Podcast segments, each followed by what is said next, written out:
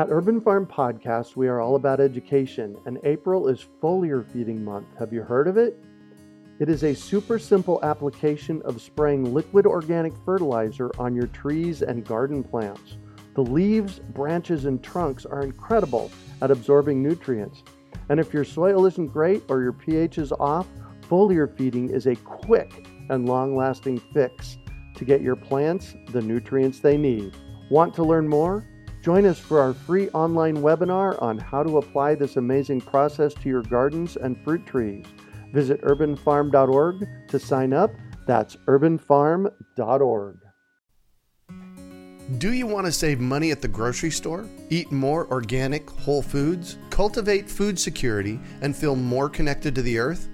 If so, then growing your own food is a no brainer. You wouldn't believe how many people come to me claiming that they can't grow their own food. They think they don't have enough space, that they're too busy, or that they simply don't have what it takes.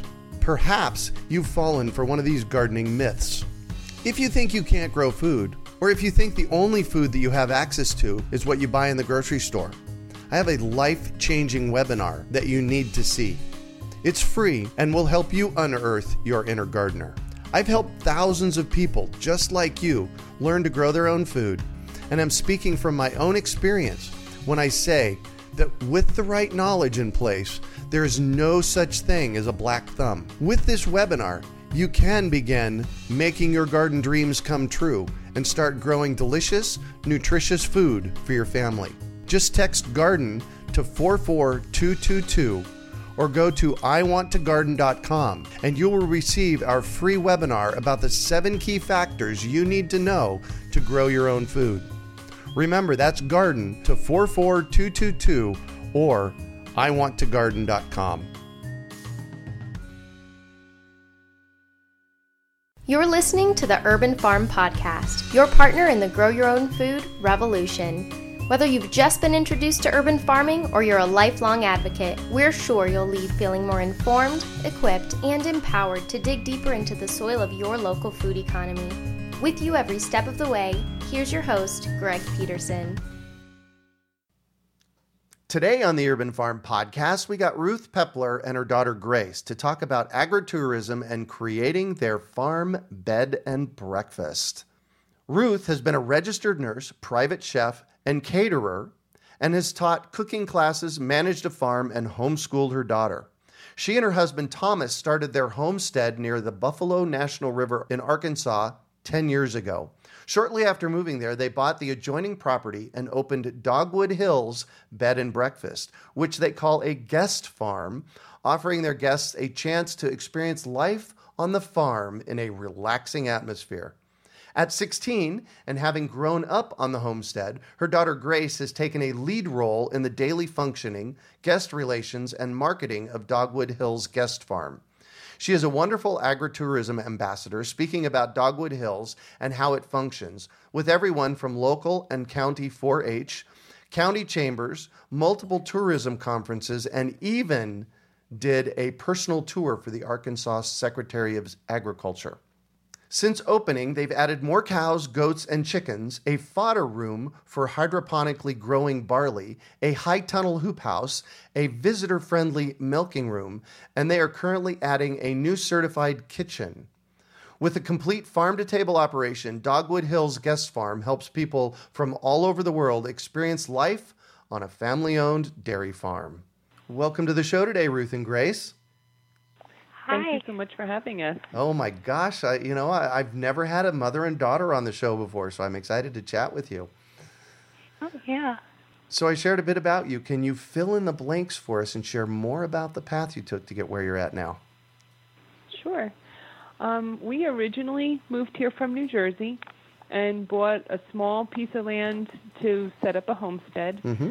Um, shortly after that, we bought the adjoining piece of property with a three bedroom house on it with the original intent to have a pastor's retreat for pastors with their families so that they could get away and just have some downtime where they weren't being observed by everybody and just Right. kind of be able to reconnect with their kids. Um, from there, we started having, well, we got a milk cow, we had some chickens, a couple of goats, and we started having people ask if they could participate with the farm activities. Wow. Uh, at the time, I was I was milking a cow on the side of the hill tied to a post, Uh huh. so that didn't really, you know, lend itself to having people help out. Right. After that, we started looking at. Um, I think I started googling farms and staying on a farm and things like that. There was Farmstay UK, and then I also came across Farmstay US. Oh. That's an organization that allows people to come and stay on a whole variety of farms across the country. Mm-hmm. So I started doing a lot of research with them and calling different farms and asking them what they did and how they were able to bring guests on the farm and what that really looked like. And from there, we started with the idea of having guests be able to participate on the farm. As we built the farm, we laid the barn out very visitor friendly. We put different cages, not really the cages, but pens, the holding pens for the goats, Right. the milk room, things like that. We set them up so kids could see, but yet that they were safe. Oh so we didn't have, you know, um, just run amok happening. Mm-hmm. then we, let's see, we added on slowly as people were asking about different things. How do you do this? How do you do that? Do you make cheese? Do you make bread? Do you make yogurt? We started showing people how to do things. And we started having a homestead day because people were asking enough questions. That was probably four or five years ago. We had our first homestead day Uh huh. it wound up being a gathering of maybe 25 people that were all very interested in homestead skills. And I had things like spinning and weaving, some basic skills, uh, showed them how to milk, how to make cheese that time. We did some fermented foods, Uh huh. and it started off pretty simply. That's absolutely After- that's absolutely brilliant having a homestead day. Did you dream that up, or did you did you find somebody else that was doing it? Well, it was really just a matter of so many people were asking us how to do the things we did. We just figured we'd have a day and bring everybody on the farm. Wow. and as I as I as it grew, I found you know that, that there's things like that happening. There's whole villages. There's by us. There's the Ozark Folk Center, and they do a lot of the old time skills. So we wanted to just bring it down to the farm and have a very hands-on kind of a day. Right. How cool is that? Hey, Grace, how are those for you? Oh, they're they're fun. You get to meet a whole lot of people that come out, or just visit with a lot of new people, some some friends. It's just a really a lot of fun because um, you also get to watch the demonstrations and participate with some of the stuff also that I may not know. So like you can, oh, we'll have the spinners here, and I'll get to watch them or help them with that. And it's just it's a lot of fun. I'm I'm over here grinning from ear to ear because it's like we need to be doing these all over the country. Yeah, and and we found that as we did more research with Farmstay US, also that some of these had special events on the farm, and depending on what their specialty is, they would have a, an event related to that. Mm-hmm. So I think that's one of the things that really helped us to launch in that area of having the farm stay and doing having hands-on, having people coming and really learning something new coming out from an environment that maybe they don't have the opportunity to do that. Right. and then coming here and being able to try something that they've never done before.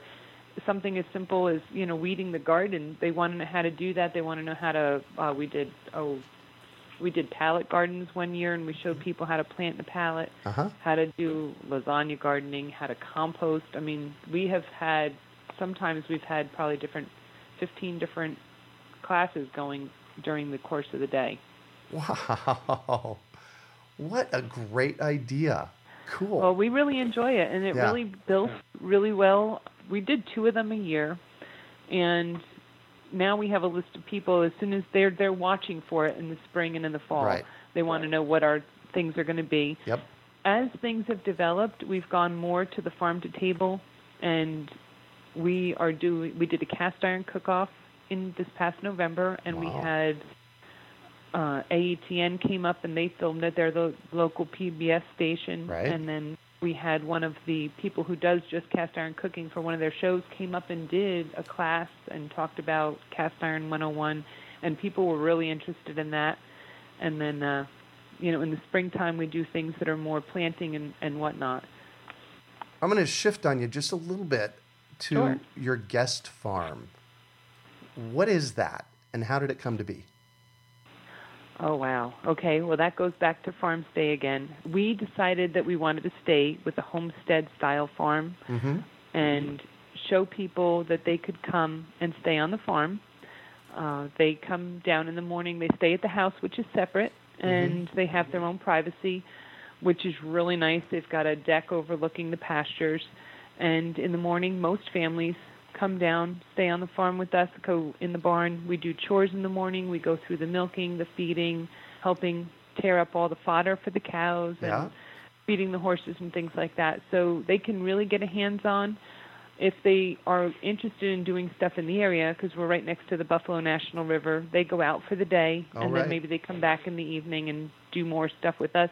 Or if they're interested, they can let us know ahead of time and we'll arrange to have them work with us on whatever projects we're doing on the farm. Sometimes Oh. it's turning over beds in the high tunnel or planting new plants or pruning blueberry bushes. So whatever it is we're doing, they can Mhm. participate with that as well. Wow. Cool. So basically, it's this is a bed and breakfast concept where they get to come and work on the farm. Yes, and it's a you pick breakfast, so they can come down in the morning and they can get fresh milk and eggs. But the breakfast at the moment is self prep. They bring it up, and we encourage them to spend the time with their family. It's got a fully equipped kitchen in the farmhouse, Mhm. and there's also a, a large table that's great for family meals. One of the things that's really important to us is sitting down for meals together at the table Absolutely. there's there's a lot to that every morning you know if you have breakfast with the people and you have a hard day out on the farm and you come back in and you have lunch with the people Mhm. and you have a hard day on the farm by dinner time you've sorted your problems pretty well right? Yeah. you don't really have a choice you just do it Yeah. so it keeps things running smoothly and it's a good time to connect and Right. and in America we've really gotten away from sitting down for meals together Yeah. Yeah. Exactly. So, how many guests do you have at any one time? Well, in the in the house, we only take one family at a time. Now, Mm. if two couples were coming up and they were friends, you know, and they wanted to, you know, stay together at the ha- at the house, there's plenty of room, and the way the bedrooms are set up, you know, there's rooms on either end of the house, Mm-hmm. so that would be fine. But we don't take more than one family. Um, when we went to expand, we sat down and we looked at our options, and having more people on the farm at one time was not really a good idea for us. We want to have that personal experience with the family that's coming here, and if you have two or three different families in the barn at chore time, you lose that Oh, yeah. immediately. Yeah. Exactly. So we really wanted them to have the best farm experience, to be able to ask questions, to let their kids or themselves really just immerse themselves in the experience. And you you lose that if you have a large group. right. If you have too many people, exactly. So, what's a typical day look like for a guest? Well, we tell them that we start in the barn depending on the temperature outside. In the wintertime, we start at 8, uh, we, waiting for the sun to come up over the Right, hill. exactly. And the cows don't come down in the dark, so we have to wait for the cows to be able to see clearly enough to come down to be milked. Mm-hmm. So they come down, usually 8 to 10 is our average time in the barn. If it's really hot in the summertime, we tell them we're going to go ahead and start at 7. But we've got three cows to milk, so if we know they're not coming down till a little bit later, then we'll just save one Yeah. um, for them to have that. If we've got goats in milk, the, a lot of times the kids will milk the goats. Then we go in and we tear up all the fodder, and they can come out and feed the cows. The goats get fed after that. Uh, chickens, there's about 90 something chickens on the farm, and Oh, wow. so there's fresh eggs. Yeah, and uh, fresh eggs are seasonal, by the way. Oh, yes, Um, they the. Light, yeah, the light of the day kind of dictates that. So, Yep. and we let them have the winter off. We don't force them with the with the light. We just kind Right. of step back a little bit. After that, then there's we have a miniature horse. So if they are interested in hands-on with the horse, we'll bring her out and they can groom her and play with her and feed her. Uh, we have some sheep, and they can go up and feed them also. And then uh, after that, it depends on whether they want to spend time with us after chores. Mm-hmm. if that's the case, then they can, you know, do like I said, whatever they're doing in the garden or on the farm. Sometimes we're doing a building project. Sometimes we're moving things. We might be moving fencing. You know, it depends on how involved they want to be, Right. and we try and find that all out ahead of time. We want to know the ages of the kids and what their interests are. Mhm. We've had people bring families that the kids are really scared of the animals, and really they just want to desensitize them and kind of get them to have that interaction Right. and to kind of get over some of that fear. We had one family bring an autistic boy who was about six or seven, and he was absolutely terrified of the animals. Mm. And through the course of the week, by the end of the week, he was milking the goats and hugging on the dog like there was no tomorrow. And I can't even tell you the excitement of those parents Oh, to see that bet. child blossom the week he was here. It was amazing. So, Sweet, you know, sweet. So very individual. Yeah, Yeah. good. So you mentioned fodder for the animals, and uh, Grace, you have a, a particular kind of fodder process that you that you use for feeding the animals. Can you tell us about that? Sure. I have about it's about a 200 pound system where it's all hydroponically grown. We do the barley. It has a very high nutrient content, Mm-hmm.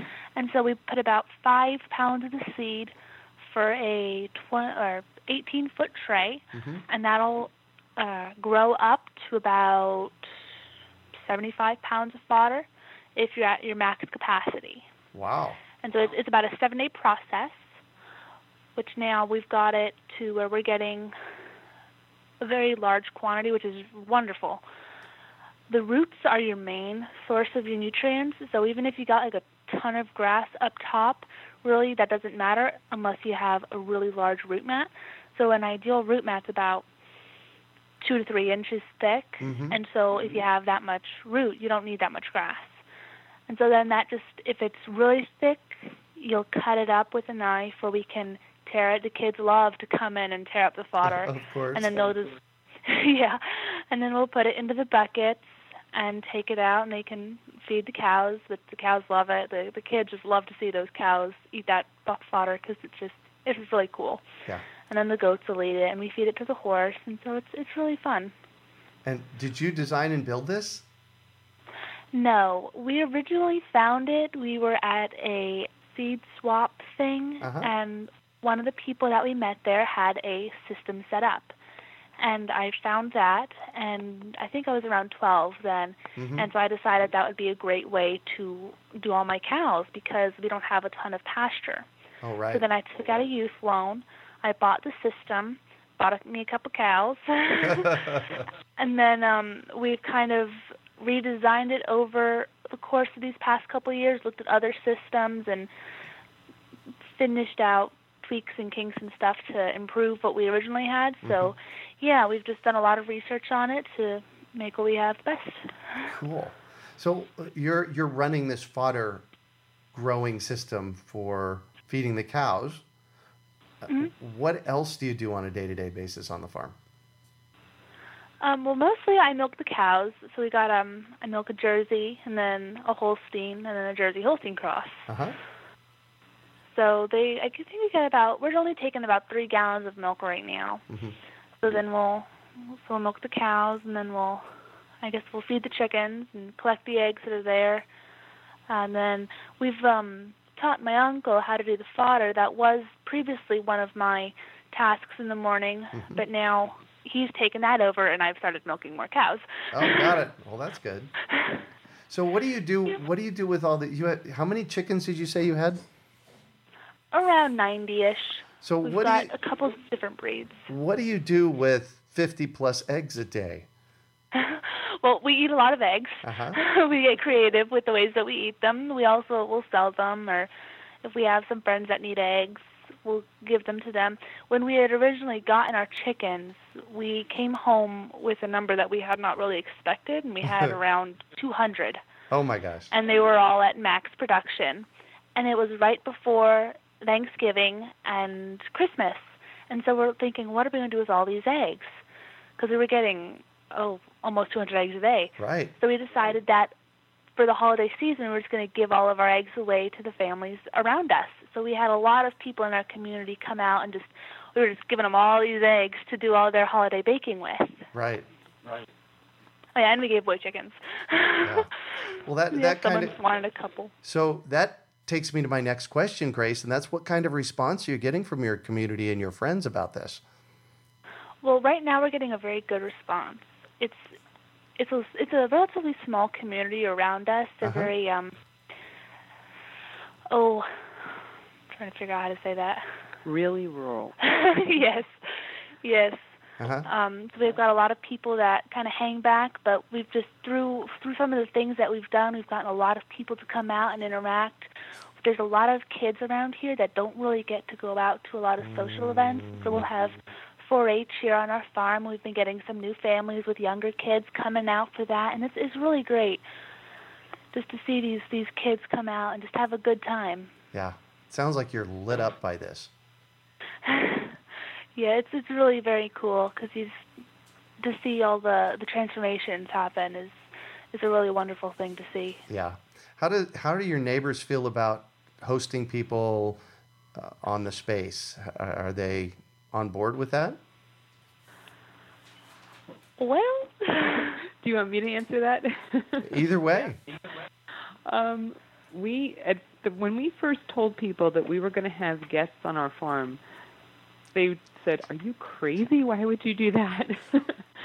but um, as we've as we've kind of kept steady with this, and we've kept explaining what we're doing, and we did things in the community, and we started with the homestead days and outreach, and really trying to get people plugged in. Uh-huh. We're very active on the Chamber of Commerce here, and um, promoting agritourism in the county as a benefit to the county. Things have very slowly come around, and people are starting to really be interested in what we're doing here, and realizing that we're not. It's not just about us.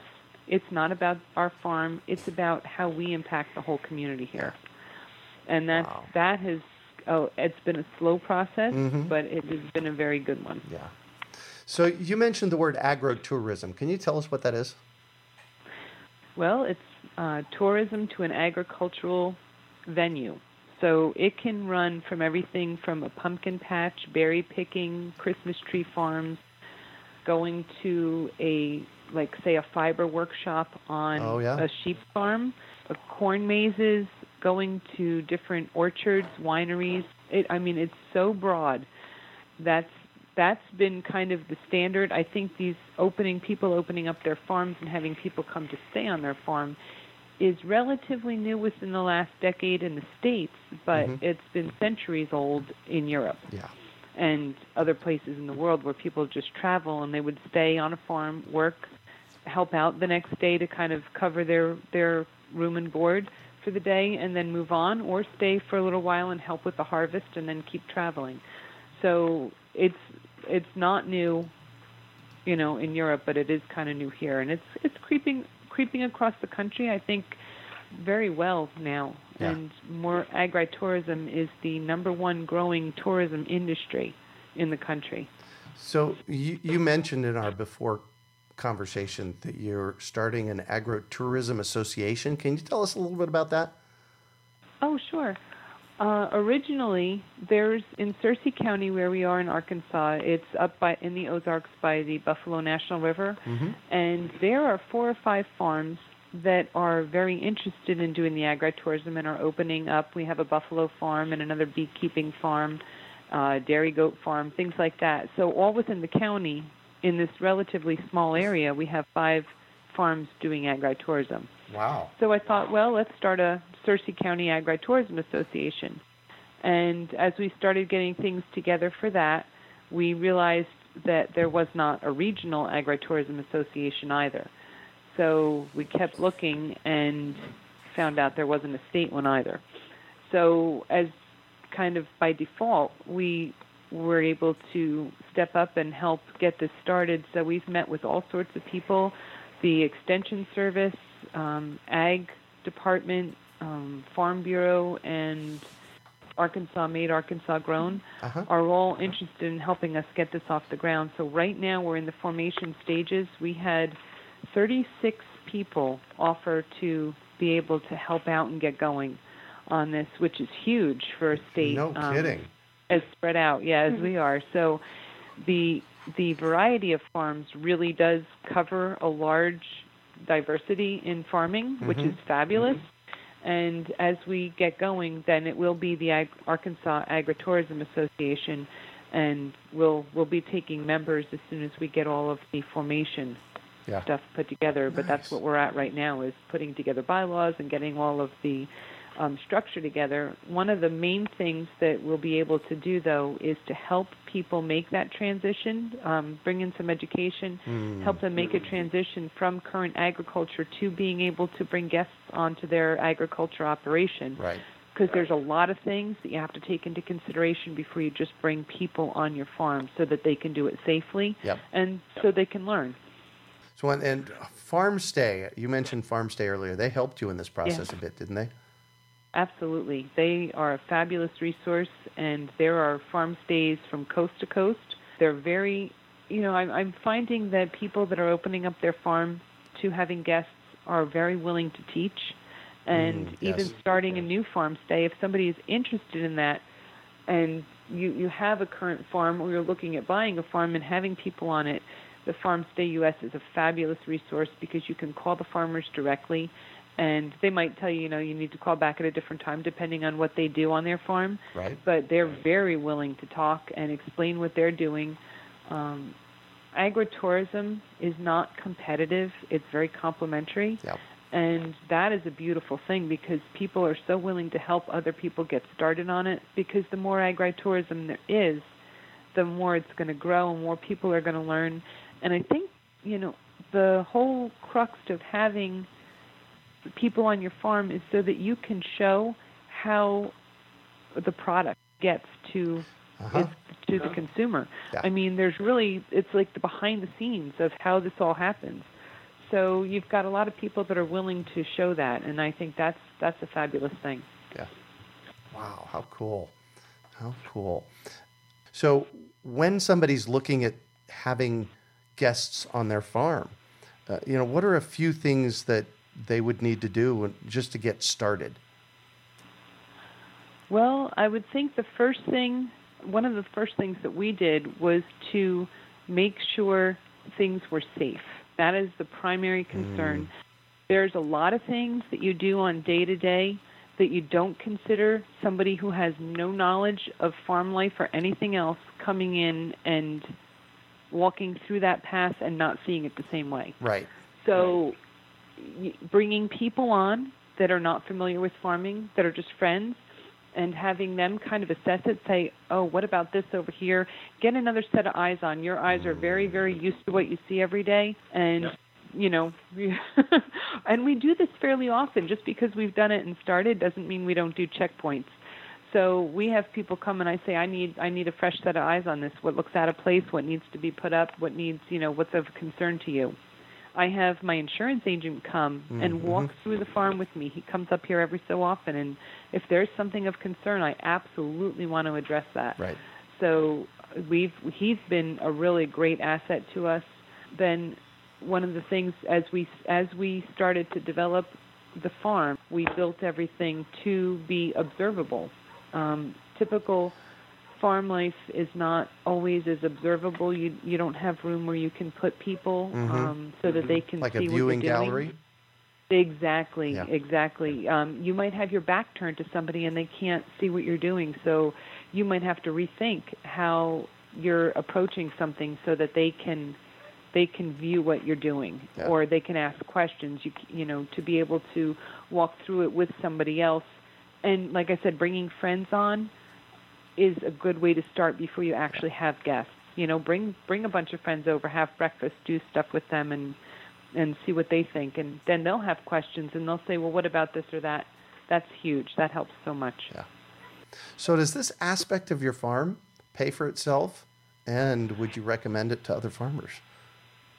Well, we've done it kind of backwards. Most farmers that are going into agritourism already have a working farm. They already have a crop or herd of something that they're using, and that's their.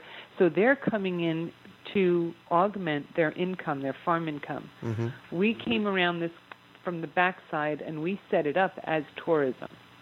So we're adding into our farming operation as we see a need for either ourselves in our farm or for a teaching moment or to add things to the menu. So we've we've like I said, we've kind of come back the backside of it. Right.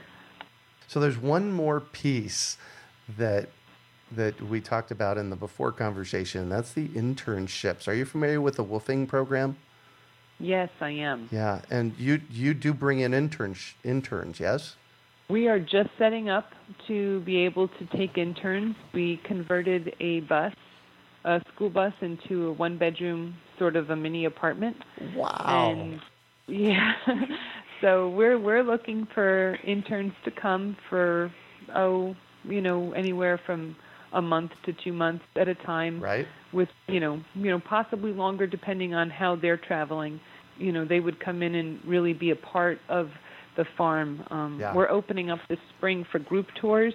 One of the things that we were concerned about with the group tours is not having it having staff that doesn't work here all the time that isn't a, a functional part of the farm. Uh-huh. So having people, you know, whether they're staff or family or interns, we want them to really be immersed in the farm, you know, eating meals with us and the everyday Yeah. grind so that when somebody asks them a question, they're answering it from firsthand experience, not, Right. you know, not coming in and Yeah. not really understanding the whole concept. So if you're listening to the podcast out there, you might want to check in and be an intern or a woofer. Are you are you using the woofing program? Uh, we were waiting to get a few of these things. Um, Ah. Right now, we're in the process, actually, this week of finishing up all the details for a certified kitchen in the farm. Oh, nice. um, up in the barn. So yeah, we'll be able to host farm to table dinners and the group bus tours, and wow. um, be able to offer now our guests a la carte meals. Mhm. So if they want to come down for a meal or two or three during the day, they can do that, and they would eat family style with us and with the staff. So as we were f- working out these fine-tuned things, we were, you know, holding off on the internship until we had that done. Yeah. But that should be, we should be ready for this summer for interns. Nice. Nice. Hey Grace, have you slept in the bus yet? no, I have not. I'm, I'm kind of scared. No. my mama, mama says I can't bring my dog in there with me, so I said, Ah, "Oh, okay." There you go. There you go. So you guys do something special a couple of Sundays a month, and I this is a, a note on here that is a mystery to me. I don't have any idea what you're about ready to say. What is it? Well, we have we host a potluck supper uh, twice a month on the second and fourth Sundays, and we have people come from up to an hour away to participate in this. Most of them are homestead families, mm-hmm. and it kind of stemmed because we moved from New Jersey to here and do not have any extended family in the area. And a lot of the people here in the area that we're in have been here for generations. So they mm. all have Sunday suppers Yeah. at grandma's house. And we were missing that tremendously. So we started inviting our homestead friends that don't have family in the area also over for Sunday supper. And then we started opening it up to whoever was in the area traveling through. Our guests can come down for Sunday supper and it's really become quite a, a family. This past Christmas, we had we had originally thought to cancel it because it was the fourth Sunday, and everybody said, "Oh, they had family coming in and they weren't going to be coming for potluck," so we figured, well, we'll cancel it. Oh goodness, my daughter and her kids, my oldest daughter, lives about three hours from here, and the kids were sick and they couldn't come down. And my husband is the director over at hospice, and he got called in Oh, on wow. Christmas Day to work. So all of a sudden, it was going to be just Grace and I. And I guess either late that night or early the next morning, Christmas morning, we got we saw a posting on Facebook from one of our families that comes on Sundays, and they said, "Does anybody know a place locally we can go for Christmas dinner?" Mhm. Well, I called her up. I'm like, by all means, come here. so she just started sobbing on the phone. I mean, it was just overwhelming, you know, that she was so thrilled to be able to go someplace for Christmas dinner. Yeah. So I figured, well, it's about ten o'clock in the morning. Let's let's have dinner at three. And we, Grace and I, looked at each other and we're like, we better call the rest of the people um, and see if anybody else, you know, had a change of plans. Right. So we got through our list of people, and there was probably out of the 25 people or so, only two people had something to do Christmas Day. Everybody else's plans had fallen through. Mm-hmm. So by three o'clock, we had twenty something people here for Christmas dinner. We had a full Christmas dinner with you know roast beef and everything. I mean all the trimmings, and we just had the most wonderful day. How beautiful is that? Yeah, it was really amazing. Nice. Nice, nice. So I'm going to shift on you, and I'd like for you to talk about a time you failed, how you overcame that failure, and what you might have learned from it. Well, there's been hard times on the farm. Mhm. There's been times when something happened to an animal and we didn't know how to handle it. I would say, you know, so at the moment that felt like this horrible failure. Um, we lost our first dairy cow because she had an injury that we did not, you know, just you just there was no recovery from it, and Right.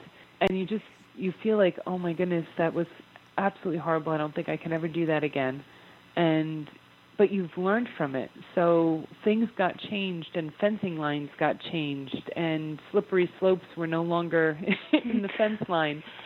So I think some of the harder things that have happened on the farm, some of the heartbreaking things, Mhm. have been our biggest learning and growth experiences. Yeah.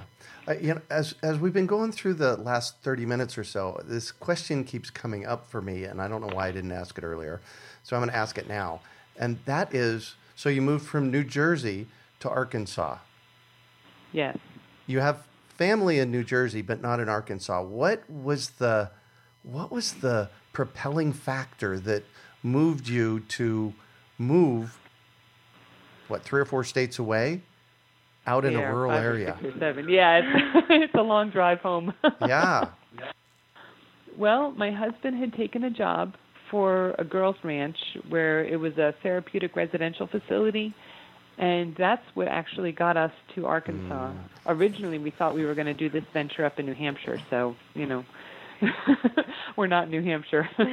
Anyhow, but we absolutely loved it. I mean, once we once we got through a year of working on the girls' facility, we bought our own place here, and that's when we had the the house with the 19 acres, and then um, it was everything was wooded, and we had a few of our show chickens and a couple of goats, and it just kind of developed to the point where we loved what we were doing here so much, and the opportunity was so great in New Jersey, we could not have done that. I mean, my husband was working three jobs to try and pay Right. for a house in four acres. You know, the taxes are phenomenal. We Yeah. we just couldn't do what we're doing here in New Jersey. There was just no way to do that. Yeah. Beautiful. Thank you for sharing that. hmm So, in all of this, what do you consider your biggest success? I think having a great response from Arkansas in itself, I'm, the whole thing with the agritourism has taken off so much. It was a dream, you Uh-huh. know, five, six years ago. And now, I mean, there's so much happening, and we're really pushing to the front line of it in, in Arkansas. And we had the Secretary of Agriculture come up for lunch one day. Of the I- United I've- States? You know, no, um, um, no, no, Agri- okay. uh, Arkansas. I'm sorry, no. yeah, that would have been something. But I mean, it's just you know one of these things that so okay, we must be making a difference somehow. Yeah. But I think with all of that stuff, it's not about that. We keep saying, you know, people ask us, is it profitable to be doing this? And my first answer is, it's not about the money. Yeah. It's about a lifestyle. It's about having your own business, having a self sustaining farm, but it's about the community. It's about bringing people here, watching their faces as they light up when their little kids reach in and pull out their first egg out of the nest box. Yeah. You know, that is what it's all about. It's just absolutely amazing. And watching people's uh, faces as they learn something new is really exciting for us. Yeah. nice. So I actually, while you were sharing about that, I pulled up Arkansas on the uh, on the map uh, and got my geography lesson for the day. You moved halfway. you you moved dang near halfway across the country. Just about halfway, yeah. Yeah, just about halfway. Wow. Yeah, and it's and it's about 20 22 hours to drive Yeah. back to New Wow. Jersey. So Wow. Okay, what drives you? Wow. The the I think really it's the response that we get from people is what is what keeps you going. Uh, Grace, when she was about twelve, she came down the stairs one day and she just didn't want to go outside and she didn't want to be on and she didn't want to deal with people. She was just having one of those days, and at twelve that happens. Yeah. And you know, she turned to me and she said, "No matter what's happening inside or how I feel, it's my guest's best day on the farm." And I was like, "Well, okay, if I can keep that oh. perspective for the rest of my life, we'll be doing great." yeah. Yeah, exactly. Wow. Yeah. So, and it and it is. It's really just you never know whose path you're coming across, what they need, and how they leave blessed. Yeah. And that's why we do what we do. Yeah. So, Grace, I want to ask you that same question. And you're 16, right? Yes. Yeah. So, I want to ask Yes. you that same question. What drives you? I guess there's like a lot of you. You really want to help the kids Mm-hmm. because you'll have the kids that come in from from the cities and they'll know getting their eggs it's from the grocery store and so when they come here it's we get to help them and they'll get to learn and that that to me is a fantastic part of what I get to do here just to watch those kids and then the kids in the community too I made many friends here that just are very um to themselves and we get to to pull them out and draw them into this relationship that we've created here on the farm and it's just a wonderful a very wonderful thing to be a part of Yeah. Beautiful. Thank you for sharing that. So, I'm all about education, and I have to know was there a book that's been influential for you in this process in your life? oh well i guess it would probably have to be laura ingalls wilder the uh farmer boy from the little house series. That was one of my favorite books growing up. We mom and i read the little house series very early on in um oh, my schooling. And that that was one of my favorite books because just watching how they are i guess listening how they did it in those the old times with all the the hands on stuff the just the old way of living. I loved it. The just it was very cool to me. And i said i want to do something like that and so we did Nice. Nice. So, Grace, this next question is for you, and then we'll get to your mom. And that is what one final piece of advice do you have for our listeners? um, i guess bring your families out and to get to experience a different kind of life because people get very um i guess we would get set in our ways and so getting to go and see someone else do something completely different is a great thing to see just the the family styles here and just the the communication between families i think that is a wonderful thing that that we all should experience Beautiful. Ruth? Well, I would say I would say that people that are looking to do something like this, if they're looking to do um, agritourism or bring guests onto their farm, or even start a homestead farm of their own, start slowly. Mm-hmm. Pick one thing and get your hands on it and kind of get a good handle on it, and then when you're very comfortable with it, add something else. Yeah. and it's it's very tempting to want to run out and get it all at once and set up this great little farm. And oh in about 3 months you're wondering why you did that. Yeah. so the workload is overwhelming. It pace yourself and add in just a bit at a time. It's like trying to build a garden you know we don't start with a garden that's you know an acre. We start with a small garden plot and we see how it goes and then we build onto it and we see what we like to grow and what grows well in our environment and things like that and then slowly build. And you know if the goal is an acre and being able to put up all your own food you know that's great but we don't start out with just that because Yeah. that's a lot to take on at once. Mm-hmm. And i think that if people are looking for something like this like grace said come out you know if if you're even if you're thinking about starting an agritourism operation come out and stay with us on the farm and see what it's like and ask a lot of questions you know. Always try things out before you you jump into it. Yeah. Thank you so much for joining us on the show and sharing your experience with us today. It has been an amazing conversation. And Grace, you're the youngest person I've had on the show Yes. so far. So, oh yay. well, well thank thank you. you so much for having us we really appreciate it yes Yeah. this has been a great experience thank you And I, I have to say publicly that Grace, you did a phenomenal job today. Ruth, you did too. Oh, well, thank you. You did too. But Grace, you did a phenomenal job today. You, you know, you presented very well, and your your you know your thoughts were very clear, and so good for you. Keep it up. Well, thank you. Thank you. Yeah. So, how can our listeners get a hold of you and schedule a trip out to stay on your farm? Oh, well, we would love that. Uh, there's a couple of ways. They can go to our new website. It is thefarmex.com. Or they can call the farm directly, uh, 870 448 4870. Or they can go to Airbnb. We're on that. And Uh-huh. also TripAdvisor. If they want to see reviews and um, other pictures, you can check out our Facebook page, Dogwood Hills Guest Farm on Facebook, Perfect. and uh, that should give you a whole lot of information.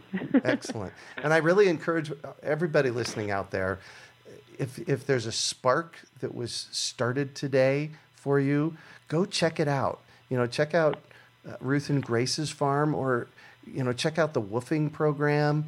Go explore. Um, we had, I just want to share with, with you two that I, I've had woofers, and woofing is called, it's an acronym that stands for Willing Workers on Organic Farms. And I've had woofers here for the past 15 years, and I've had some of the most incredible young and older people come and stay. So I will really encourage you to, you know, check it out. If there's something going on for you, check it out. Would you agree? yes, mm-hmm. yes. Yes. Perfect. Perfect. You can find show notes from today's podcast at urbanfarm.org forward slash dogwood hills. Well, that's it for today. Thanks for joining us on the Urban Farm Podcast. Do you want to save money at the grocery store, eat more organic, whole foods, cultivate food security, and feel more connected to the earth? If so, then growing your own food is a no brainer. You wouldn't believe how many people come to me claiming that they can't grow their own food. They think they don't have enough space, that they're too busy, or that they simply don't have what it takes. Perhaps you've fallen for one of these gardening myths. If you think you can't grow food, or if you think the only food that you have access to is what you buy in the grocery store, I have a life changing webinar that you need to see. It's free and will help you unearth your inner gardener. I've helped thousands of people just like you learn to grow their own food, and I'm speaking from my own experience when I say that with the right knowledge in place, there is no such thing as a black thumb. With this webinar, you can begin making your garden dreams come true and start growing delicious, nutritious food for your family. Just text garden to 44222 or go to iwanttogarden.com and you will receive our free webinar about the seven key factors you need to know to grow your own food. Remember, that's garden to 44222 or iwanttogarden.com. We hope you enjoyed today's episode of the Urban Farm Podcast. Remember to listen three days a week for tips, advice, and resources to help you on your journey with urban farming. You can find us on the web at urbanfarm.org or send us an email to podcast at urbanfarm.org.